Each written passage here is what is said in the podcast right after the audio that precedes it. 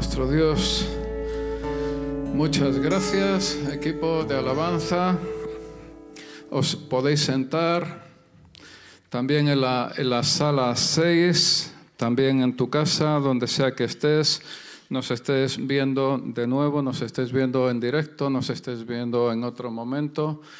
Eh, la bienvenida. Un último anuncio que quería, que tenía eh, yo en, digamos, en la recámara, es que el, el día cinco, el sábado cinco de junio, vamos a, a tener una actividad para hombres, ¿vale? El día cinco de junio va a ser eh, un Vamos a ir a un lugar, va a ser un tipo de, de excursión, eh, no va a estar, no está lejos de Madrid, eh, también hay, hay transporte público y va a ser, eh, no va a haber que madrugar, va a ser aproximadamente desde media mañana hasta pues ahí media tarde aproximadamente, ¿vale? Entonces, todos los hombres están bienvenidos, están invitados. La cuestión para organizarnos es que eh, hables con alguien del equipo de trabajo de hombres. Ahí está Dani, que le he visto. No estoy seguro si están aquí Paco y, y Luis, eh, pero al menos sí. Luis, al menos, eh, digo, eh, Dani, al menos levántate para para que quien tenga duda, ¿vale? Hablas con él o hablas conmigo, o si nos estás viendo online, no, no, no estás viniendo aquí, entonces contacta con la iglesia, escribe un correo o, o, o llama por teléfono, ¿vale? Y hablando de hombres, pues no sé si habéis oído aquella, aquella historia. Había un cristiano tan bueno, tan bueno, tan bueno, que se le apareció un ángel y le dijo: mira, eres un cristiano tan bueno, tan bueno, tan bueno, que Dios te va a dar aquello que tú quieras, lo que quieras. Y entonces ese cristiano tan bueno, tan bueno, tan bueno, se quedó pensando y dijo: mira, la verdad es que siempre he querido ir a Canarias, pero me da mucho miedo volar. Entonces, ¿podría Dios hacer una carretera desde la península hasta Canarias? Y el ángel le dijo: hombre, la verdad que eso yo creo que no es posible. ¿Puedes pensar en otra cosa? Y el hombre tan bueno, tan bueno, tan bueno cristiano le dijo al ángel: oye, me gustaría, la verdad es que me gustaría entender cómo piensan las mujeres. Nunca lo he tenido claro y, y, y la verdad con mi mujer y, y quiero saber cómo piensan. Y, y el ángel se queda pensando y le dice: oye, ¿de cuántos carriles quieres la carretera? Así somos, así somos cada uno de nosotros, ¿verdad? Hoy, cincuenta días después de Pascua, celebramos Pentecostés. ¿Vale? Ya lo ha dicho Jazz al entrar, nada menos. El día de Pentecostés, ¿qué pasó? Se escuchó un gran estruendo seguido por una llamarada como de fuego en el lugar en el que los discípulos de Jesús perseveraban unánimes en oración y ruego. Ese derramamiento del Espíritu Santo que llenó a todos los presentes no solo transformó a cada uno, sino que influyó definitivamente en el origen de la Iglesia y, por tanto, en la historia de la humanidad. No hagas caso a aquellos que eh, dicen que la historia de la humanidad es algo bueno que hacen los hombres y ya, y ya está, sino que el cristianismo, la, el nacimiento de la Iglesia también, la experiencia de Pentecostés influyó definitivamente, y tantos creyentes han influido, por supuesto, Jesucristo en la historia de la humanidad. Como Iglesia, ya lo sabéis que llevamos varias semanas hablando sobre el Espíritu Santo, su persona, sus dones. Y hoy acabamos el ciclo celebrando un domingo de presencia que coincide con la festividad de Pentecostés. El formato de nuestra reunión, ya lo sabéis, hoy es algo diferente a lo habitual, con el anhelo de que los participantes, y para mí no sois asistentes, sino que sois participantes, con el anhelo de que los participantes que estamos hoy aquí, así como aquellos que nos están viendo en directo o en cualquier otro momento, puedan, podáis, podamos experimentar más de la riqueza y abundancia que Dios tiene preparadas para nosotros desde la misma eternidad. En las iglesias cristianas a lo largo de los siglos ha habido diferentes, por así decirlo, explosiones espirituales, reflejo de Pentecostés, manifestaciones de la presencia del Espíritu de Dios viviente que han transformado literalmente la vida de millones de cristianos, dándoles un impulso definitivo con una intensidad que jamás habían sospechado, transformando sus vidas y abriéndoles literalmente las puertas de los cielos con una bendición sobreabundante. La oración tan especial de Pablo que aparece en Efesios uno del diecisiete al diecinueve incluye, y de alguna forma extracto un poquito, que el Dios de nuestro Señor Jesucristo, el Padre de gloria, os dé espíritu de sabiduría y de revelación en el conocimiento de Él, alumbrando los ojos de vuestro entendimiento para que sepáis cuál es la esperanza a que Él os ha llamado y cuáles las riquezas de la la gloria de su herencia en los santos y cuál la supereminente grandeza de su poder para con nosotros los que creemos según la operación del poder de su fuerza.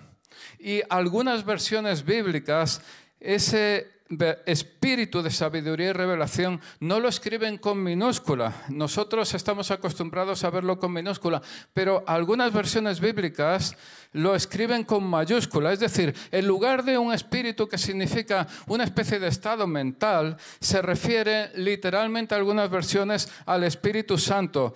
Y vamos a leer Efesios uno diecisiete, Efesios uno diecisiete de esa manera: que el Dios de nuestro Señor Jesucristo, el Padre de gloria, os dé Espíritu Santo de sabiduría y de revelación en el conocimiento de Él, donde podemos ver la Trinidad completa en un versículo, es decir, el Dios de nuestro Señor Jesucristo, Padre e Hijo, el Padre de gloria, os dé Espíritu Santo de sabiduría y revelación, la Trinidad en un versículo. Y la palabra de hoy se dirige a aquellos que estáis insatisfechos con vuestra vida espiritual.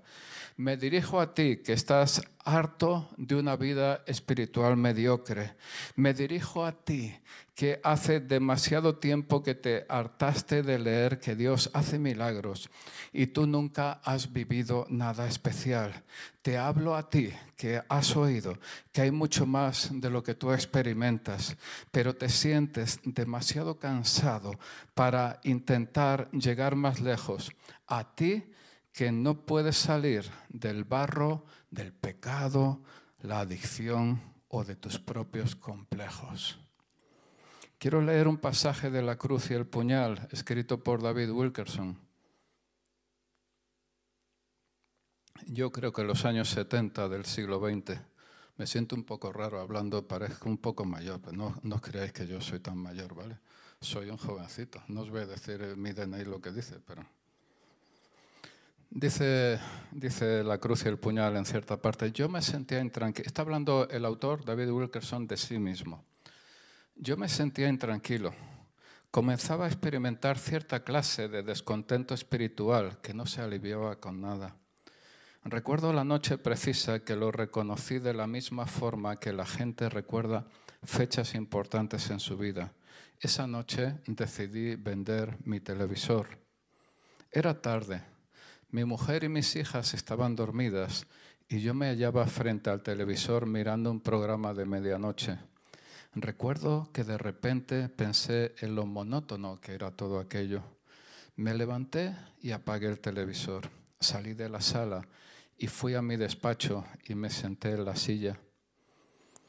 Y me pregunté, ¿cuánto tiempo me paso todas las noches mirando esa pantalla? Está escrito en los años setenta, ¿vale? Pero la pantalla, no sé si te suena la pantalla, a lo mejor no es tanto la pantalla del televisor, o sí, yo no lo sé. Pero hay otras pantallas, ¿verdad? El móvil, el ordenador, yo qué sé, lo que tú tengas en tu casa, ¿vale? ¿Cuánto tiempo me paso todas las noches mirando esa pantalla? Por lo menos dos horas. ¿Qué pasaría, Señor, si vendiera mi televisor y pasara ese tiempo orando? ¿Qué ocurriría si pasaba dos horas en oración todas las noches? La idea era emocionante.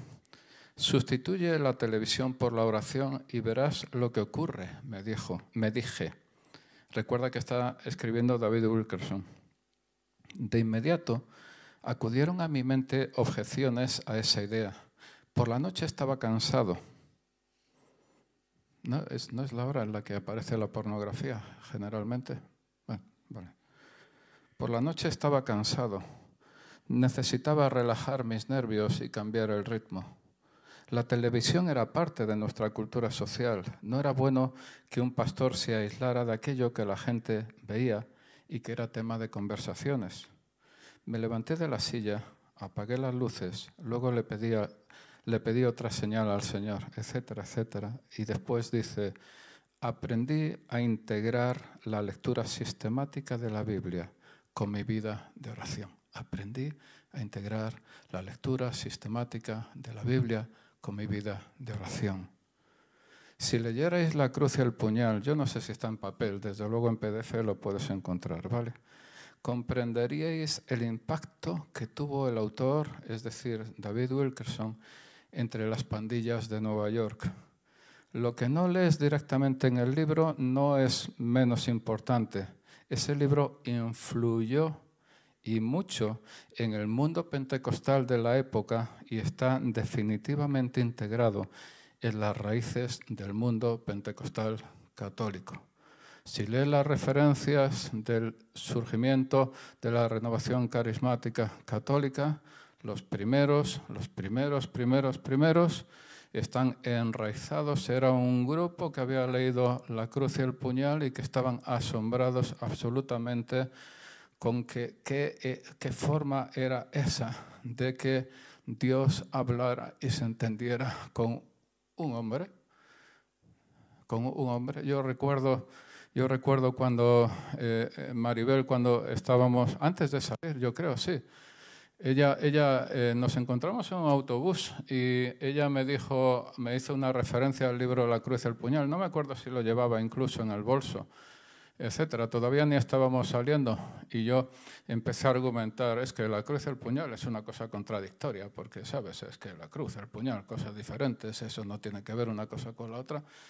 Al cabo de los años me, me, me he enterado de que, de, que se, de que fue esencial en el nacimiento de la renovación carismática católica. Influyó definitivamente en el mundo pentecostal de los años setenta. Definitivamente. Evangélico, católico, lo que seas. Un derramamiento del Espíritu Santo. Vamos a volver a Pentecostés. Como última consigna, en Hechos uno, los apóstoles recibieron del Maestro la orden de no lanzarse por su propia iniciativa a cumplir su misión, sino que debían esperar a aquel que les revestiría de su poder, según el mismo capítulo de Hechos uno, y les revelaría con plenitud la verdad que apenas habían entrevisto. Ahora bien, tengamos en cuenta que esos discípulos habían convivido con Jesús durante tres intensos años. Habían vivido la desolación de su muerte, de la muerte de Jesús, pero habían también experimentado a Jesucristo resucitado durante cuarenta días y ya tenían su mandato de predicar el Evangelio a todas las naciones, la llamada Gran Comisión que podemos ver en Mateo veintiocho. ¿Por qué? La pregunta, ¿por qué? La pregunta, ¿por qué? La pregunta, se supone que debían esperar a aquellos que habían experimentado a Jesucristo resucitado. Ya habían experimentado a Jesucristo, habían pasado por la desolación de la muerte, habían pasado por la vergüenza de la cruz. ¿Y por qué debían esperar todavía para, para, para anunciar las buenas nuevas? Sin embargo, es lo que el Señor les había ordenado. Predicar, es, es decir...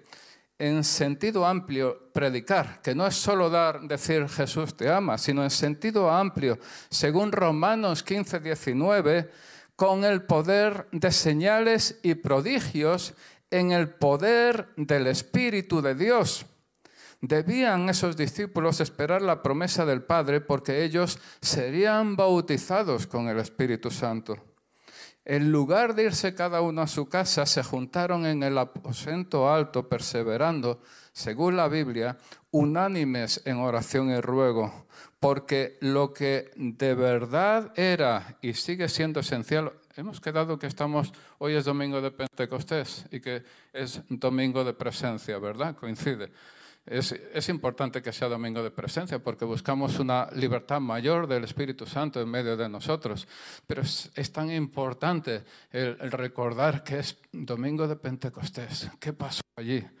¿Qué pasó allí, Dios Santo? Estaban unánimes en oración y ruego porque lo que de verdad era y sigue siendo esencial para el derramamiento del Espíritu Santo, ¿sabes lo que de verdad era en aquel momento y sigue siendo eh, esencial para el derramamiento del Espíritu Santo? Lo que era y sigue siendo esencial, el hambre de Dios, el hambre por Dios. Eso es lo esencial. Cuando el Espíritu fue derramado para explicar lo que había pasado, recuerdo que el apóstol Pedro citó al profeta Joel y sacó un extracto de Hechos dos, diecisiete al diecinueve.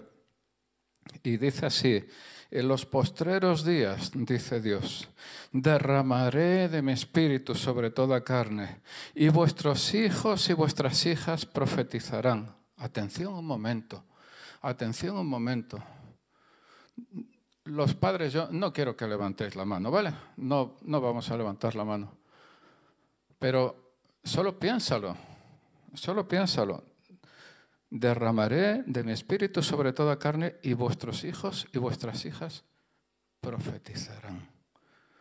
Dice la palabra de Dios, dice la palabra de Dios, si eres creyente, si estás en la onda del Espíritu Santo, y no estoy hablando de, del, del avivamiento de la sala de la planta de arriba, yo no estoy hablando de eso. Dios bendiga a Jefzi, Dios bendiga al ministerio de niños como lo está bendiciendo y mucho más, y muchísimo más. Dios lo bendiga y siga bendiciéndolo, ¿vale? Estoy hablando de tu propia fe. Estoy, estoy hablando de ti como padre y madre. Estoy hablando de ti. La palabra de Dios dice que tus hijos y tus hijas profetizarán. Dice también, vuestros jóvenes verán visiones y vuestros ancianos soñarán sueños. No dejo de recordar que vi una predicación hace muchos años que hablaba de esto y que decía, decía imagínate, era, quien estaba hablando era, era una persona ya, ya de cierta edad, no como yo, y, y, y decía, bueno, yo lo que tengo... Eh, son visiones nocturnas, ¿sabes? Porque dicen, vuestros jóvenes verán visiones, vuestros ancianos soñarán sueños. Dice, bueno, pues yo, visiones nocturnas, ¿vale? Es una broma, luego lo miras, Joel. Joel no es una palabrota, es, Joel es el profeta Joel, ¿vale? No interpretemos mal. No sé si se puede editar esto luego en la, en la predicación. Y de cierto sobre mis siervos y sobre mis siervas, en aquellos días derramaré de mi espíritu y profetizarán, y daré prodigios arriba en el cielo y señales abajo en la tierra. Las profecías, las visiones, los sueños, como manifestaciones del Espíritu Santo. Podemos y debemos esperar por medio de ellas, profecías, visiones, sueños, revelación sobre temas, asuntos, situaciones de nuestra vida que necesitamos resolver. Sanidad, restauración, incluso revelación directa del Espíritu a nuestras vidas. Los dones del Espíritu se abrieron en la iglesia primitiva como brotes primaverales. Estallaron la mañana de Pentecostés como los fuegos de la aurora. Manifestaciones variadas y visibles de una única realidad, la vida desbordante del Espíritu en la vida de los cristianos, que no deberíamos buscar las manifestaciones del Espíritu por sí mismas, ¿vale? Sino buscar al Espíritu como la persona que es y Él que es el, por así decirlo, el propietario de los dones, los hará fluir a través de nosotros para bien común. Es como el clamor de San Agustín, no tus dones, Señor, sino tú. No tus dones, Señor, sino tú. Para entender esto piensa, a lo mejor tu marido o tu mujer cocinan maravillosamente. Y tú, y tú, tú le quieres o la quieres mucho porque te cocina maravillosamente, pero a lo mejor tu marido o tu mujer que cocina maravillosamente no quiere que tú lo quieres que, que tú lo quieras o la quieras porque te cocina maravillosamente, sino por él o por ella como persona. ¿Entendemos? Entonces, en ese sentido es cuando San Agustín estaba diciendo, no tus dones, Señor, sino tú, tú, Espíritu Santo. Bien, porque si, pero si miro mi propia vida, quizá hay algo que me separa del Espíritu. Quizá hay demasiado mundo, quizá hay demasiada televisión y redes sociales, quizá demasiadas noticias, quizá mi mente está demasiado dispersa. Quizás soy cristiano, entre comillas, pero vivo como cualquier pagano y ni siquiera tengo hambre de Dios. ¿Estoy pasando suficiente tiempo orando y atesorando la palabra de Dios? ¿Estoy pasando tiempo con hermanos que me inspiran, leyendo o escuchando libros, podcasts, cada uno? Cosas espirituales que me animan, haciendo cosas que me alimentan en mi hambre por Dios. Cuanta más hambre tenemos del Espíritu, más nos puede dar Él de sí mismo. Sin el Espíritu Santo, Dios está lejos. Cristo se queda en el pasado, en los libros de historia, y el Evangelio es letra muerta. La vida cristiana, en ese caso, se hace dura, por no decir imposible. Es decir, si tú estás viviendo una vida cristiana dura, por no decir imposible, la pregunta es, ¿dónde está el Espíritu Santo en tu vida? Esa es la pregunta. El Espíritu Santo es el poder que empuja a la Iglesia hacia adelante, es el que crea la unidad viviente de la Iglesia y la reviste de poder. Yo hago notar que nosotros, en nuestra experiencia cotidiana, diferenciamos entre lo ordinario y lo extraordinario. Hacemos una distinción a nuestra medida según el encuentro con Dios nos aparezca como algo fuera de serie, inesperado, único, por encima del curso normal de las cosas o no. Pero tal distinción no responde a la medida divina. Para el Espíritu Santo, escúchame bien, querido amigo, querido hermano, hermana, amiga, para el Espíritu Santo no hay ninguna línea de separación entre lo ordinario y lo extraordinario. Para el Espíritu Santo, lo sobrenatural es natural. ¿Lo habías pensado alguna vez? Estamos pensando en... A veces pensamos en cosas sobrenaturales, más allá de, más allá de sobrenaturales. ¿Has pensado que para el Espíritu Santo lo sobrenatural es lo natural? ¿Lo extraordinario es lo habitual? ¿Lo has pensado alguna vez? Lo extraordinario es lo habitual. Lo que tú piensas que es más allá de más allá, más allá, para él es lo ordinario, lo normal, lo del día a día. En Dios, lo inverosímil es verdadero. Como en el caso de Sara. Recuerdo que en Génesis veintiuno, siete, leemos, está hablando, está hablando Sara, la mujer de Abraham, y dice, ¿quién le hubiera dicho a Abraham que Sara amamantaría hijos? Pues bien, le he dado a luz un hijo en su vejez. Yo te digo... Atrévete a creer en lo inverosímil. Que Sara quedara embarazada es una cosa, era una cosa inverosímil. Atrévete a creer en lo inverosímil, a tener una vida extraordinaria. Es decir, una vida extraordinaria, entiéndelo. Una vida ordinaria, según el Espíritu Santo, lo normal, lo que se espera, lo del día a día. Para el Espíritu Santo, la normalidad es... lo espectacularísimo de la vida, ¿vale? Y estas, quédate con esta expresión también, ¿no? ¿Quién, quién, quién hubiera dicho?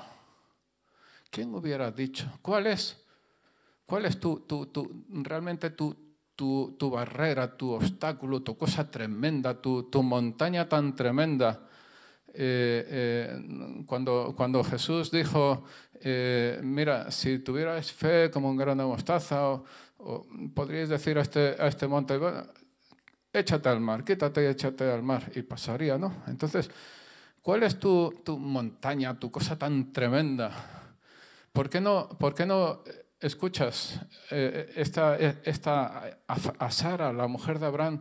¿Quién hubiera dicho que una mujer con noventa años, de un hombre con cien años aproximadamente, Eh, eh, iba a dar un, a, a luz un hijo e iba a amamantar casi nada? O sea que la, la, la, cosa, la cosa extraordinaria, guión ordinaria, no se quedaba en el, en el embarazo, en el parto, eh, en todo eso, sino que además para amamantar al hijo. Increíble. Ahora quiero, quiero resaltar una cosa, quiero pedir también que el equipo de alabanza, iba a decir avalanza, de alabanza vengáis para acá.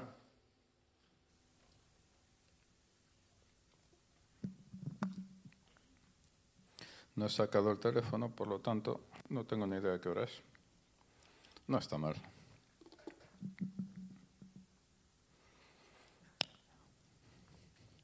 Como último punto yo quiero resaltar Isaías diez veintisiete.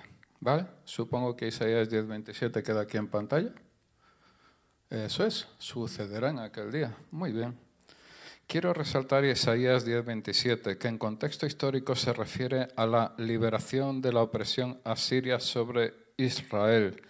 Pero yo quiero abrirlo en tu propio espíritu. Según Reina Valera sesenta, ¿vale? Eh, es... Iba a decir en la leche, bueno, dejémoslo en que es muy bueno, como todo se puede cortar, dejémoslo que es muy bueno. Es muy bueno que puedas tomar pasajes bíblicos de distintas versiones de la Escritura, según el Espíritu Santo te abre el pasaje, te abre la, la, la, la mente, te abre el espíritu, con un pasaje que puede estar nosotros, nuestra versión, entre comillas, oficial, es, es la Biblia de las Américas, pero este me, me gusta más en, en Reina Valera sesenta. Dice, dice así eh, Isaías diez veintisiete, acontecerá en aquel tiempo que su carga... Daos cuenta, en contexto histórico está hablando de la liberación de la opresión asiria sobre Israel, ¿vale? Acontecerá en aquel tiempo que su carga será quitada de tu hombro y su yugo de tu cerviz. Y el yugo, ¿qué va a pasar con el yugo? Se pudrirá a causa de la unción. Ahora, el yugo es algo que se pone sobre un animal como un mulo o un buey para limitar sus movimientos y que obedezca a quien lo ha puesto, ¿no? Al dueño, al que está trabajando el campo, ¿no? El buey y el mulo son, son animales eh, de carga, son por naturaleza, son animales muy fuertes. Pero ¿sabes qué pasa con el yugo, que es mucho más pequeño que el mulo o que es mucho más pequeño que el buey? Mucho más pequeño, pero es capaz de controlar ese yugo al animal que es mucho más grande que él, mucho más fuerte que él, mucho más poderoso que él. De la misma manera, hay aquí personas... En la sala cinco, hay personas en la sala seis, hay personas al otro lado de la pantalla, tanto hoy día de Pentecostés de dos mil veintiuno como en cualquier otro momento que tú me estés viendo y que tú me estés escuchando, que si realmente quieren o queréis vivir una vida cristiana victoriosa, pero no son o no sois o no eres capaz De, de, de, de, de vivirla de esa manera. Al contrario, su vida es como la del asno que mueve la noria andando en círculos día tras día, viendo siempre el mismo paisaje. Quizá te sientes así. Quizá estás leyendo, estás, has leído hasta la saciedad sobre la vida cristiana victoriosa, pero tú piénsalo.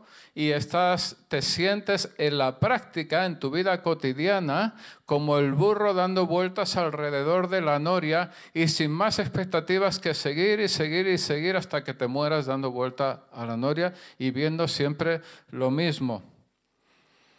Cada vuelta igual que las demás. Pero si crees, si tienes fe, Si crees, si tienes fe, que dice Isaías diez veintisiete, dice que el yugo será roto a causa de la unción, o que el yugo se pudrirá a causa de la unción. ¿Cuándo, amigo mío, puede quedar el yugo, tu yugo particular, el que tú tienes sobre tu vida, el que tú tienes sobre tu cuello, el que te está limitando los movimientos, el que hace que seas como un burro de noria? ¿Cuándo puede ser ese yugo roto, destrozado? ¿Cuándo se puede pudrir ese yugo? Y yo te digo, puede ser hoy, puede ser hoy, puede ser hoy, mañana, claro que sí, pasado mañana sí. Pero puede ser hoy. Es, es, eh, ¿por qué?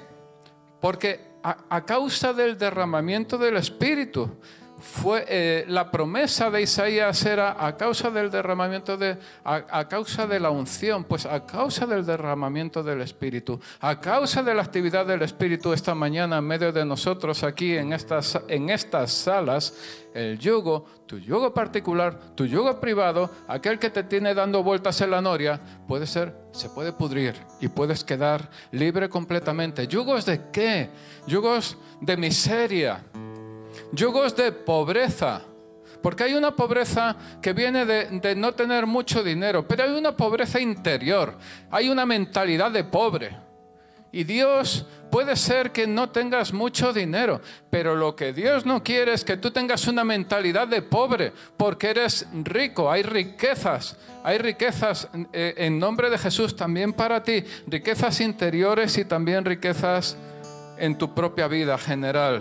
Yugos de miseria, de pobreza, yugos de pecado, yugos de adicciones, yugos de complejos, serán rotos hoy en el nombre de Jesús, por la presencia, por la acción del Espíritu Santo, ¿dónde? En medio de nosotros. Yo quiero animaros a todos vosotros a investigar a fondo el libro de Hechos de los Apóstoles, porque en él se ve claramente la dirección del Espíritu Santo sobre la primera iglesia. Se ve cómo dirige a los discípulos. Se ve cómo rompe cadenas en personas atadas por el diablo. Se ve cómo libera a los cautivos. En definitiva, cómo rompe yugos el Espíritu Santo uno tras otro. El Espíritu Santo inspira el mensaje que se encuentra en la predicación. Dice la palabra de Dios en primera Corintios dos, cuatro y cinco, y está hablando el apóstol Pablo, y dice: ni mi mensaje ni mi predicación fueron con palabras persuasivas de sabiduría, sino con qué, con demostración del Espíritu y de poder, para que vuestra fe, tu fe, mi fe, no descanse en la sabiduría de los hombres, sino en el poder de Dios. El Espíritu Santo condujo a Pedro a casa de Cornelio. El Espíritu Santo escogió a Bernabé y a Saulo para abrir el Evangelio a los no judíos. Y yo, seguro, yo te digo, seguro además que el Espíritu Santo también ha actuado en tu vida, aunque nunca, quizá no has sido pendiente, o quizá lo has, eh, quizá Lo has, lo has olvidado, aunque lo, lo sabías, ¿no? Una persona tocada por el Espíritu Santo puede afirmar, como Pablo en Filipenses cuatro trece, todo lo puedo en Cristo que me fortalece. En griego original, ¿vale? Lo he buscado. Todo lo puedo en Cristo que me fortalece. Lo citamos. Todo lo puedo en Cristo que me fortalece. Pareces un boxeador, ¿no? Todo lo puedo en Cristo que me fortalece. También boxeador espiritual, listo para darle un par de puñetazos a quien sea necesario espiritualmente, ¿vale? Eh, en griego original es todo lo puedo en aquel que me fortalece. Date cuenta que Cristo, el nombre Cristo... Eh, Kirsti, te veo por allí. Eh, voy a pedirte que vengas a comentar lo que, lo que, lo que me has dicho hace unos minutos, ¿vale? Quiero que te acerques por aquí para después eh, nos lo vas a comentar, ¿vale? No sé qué micrófono es el que puede usar Kirsti. El, el, el, de, el más cercano a la pared, eso es. Muy bien. Cristo, recordad que, que el nombre Cristo significa ungido, ¿vale? Entonces, cuando dice todo lo puedo en Cristo que me fortalece, que en original griego es todo lo puedo en aquel que me fortalece, cuando Cristo significa ungido, con lo que podríamos, podríamos leer este versículo como todo lo puedo en el ungido y en su unción que me fortalece. Todo lo puedo en el ungido y en su unción que me fortalece. ¿Eh? Y la palabra griega que se traduce fortalece significa poner poder adentro. Es decir, no se trata del primo de Zumosol. Yo, como soy de otra época, me acuerdo de ciertos anuncios en la tele. Entonces, bueno, luego podríamos hablar, ¿vale? No se trata de que llegue el forzudo al lado, ¿vale? Todo lo puedo en Cristo que me fortalece, todo lo puedo en el ungido que tiene la unción que me fortalece, ¿vale? No se trata de que, de que el Espíritu Santo, el sentido, no es que el Espíritu Santo está como el forzudo a tu lado y, y está dispuesto a hacer lo que, lo que de verdad haya que hacer, ¿vale? Sino que este, esta palabra fortaleza, fortaleza significa poner poder adentro. Es decir, no se trata ya de que el Espíritu Santo está contigo dispuesto a... sino que el Espíritu Santo está dentro de ti, porque cuando aceptas a Jesucristo como Señor y Salvador, el Espíritu Santo también viene a ti, pero quizá lo tienes un poco atado, quizá lo tienes encadenado, quizá lo tienes bajo mínimos, amigo mío, y eso es lo que no queremos esta mañana. Queremos que el Espíritu Santo no esté bajo mínimos. Entonces, el poder dentro de ti para vivir una vida cristiana poderosa, una vida cristiana victoriosa, una vida cristiana llena de la presencia, llena del poder de Dios, capaz de, de, de como dijo Jesús, cosas más grandes de las que yo he hecho podréis hacer. ¿Por qué? Pero no es por nosotros, es por el Espíritu Santo. Entonces, entonces hemos, hemos, hemos comentado que según Isaías la unción rompe el yugo, ¿verdad? Pues una persona de verdad tocada por el Espíritu Santo queda libre de yugos. ¿Yugos de qué? ¿Yugos de tabaco? ¿Yugos de adicciones? Y yo creo que hoy hay aquí una, una actuación, el Espíritu Santo desea una actuación especial sobre adicciones de distinto nivel, de distinto tipo, adicciones a, a, a alcohol, adicciones a drogas, adicciones a pornografía, a sexo de distinto tipo. ¿Cuántas adicciones puede haber? Yo qué sé, quizá tantas como personas. Yo, yo no sé cuántas, pero muchísimas. Pero yo lo que sí quiero decirte es que cuando estoy hablando de adicciones, eh, aquí eh, más de, más de uno, más de dos, más de diez, estáis aquí pensando en vuestra propia adicción. Y yo te digo, el yugo será roto a causa de la unción. Sí, amigo, el yugo será roto. Tu yugo de adicción será roto a causa de la adicción, no a través de otra cosa. Tienes que tener hambre de Dios, hambre por Dios, hambre por el Espíritu Santo. Esta mañana anhelamos una corriente de gracia, el fluir del Espíritu Santo. La iglesia nació en un bautismo de fuego. Cuidemos la llama. Hoy es domingo de Pentecostés, domingo de presencia. Vamos a abrirnos definitivamente al Espíritu. Anhelamos su marca, anhelamos su sello en nuestro interior. Ven, Espíritu Santo.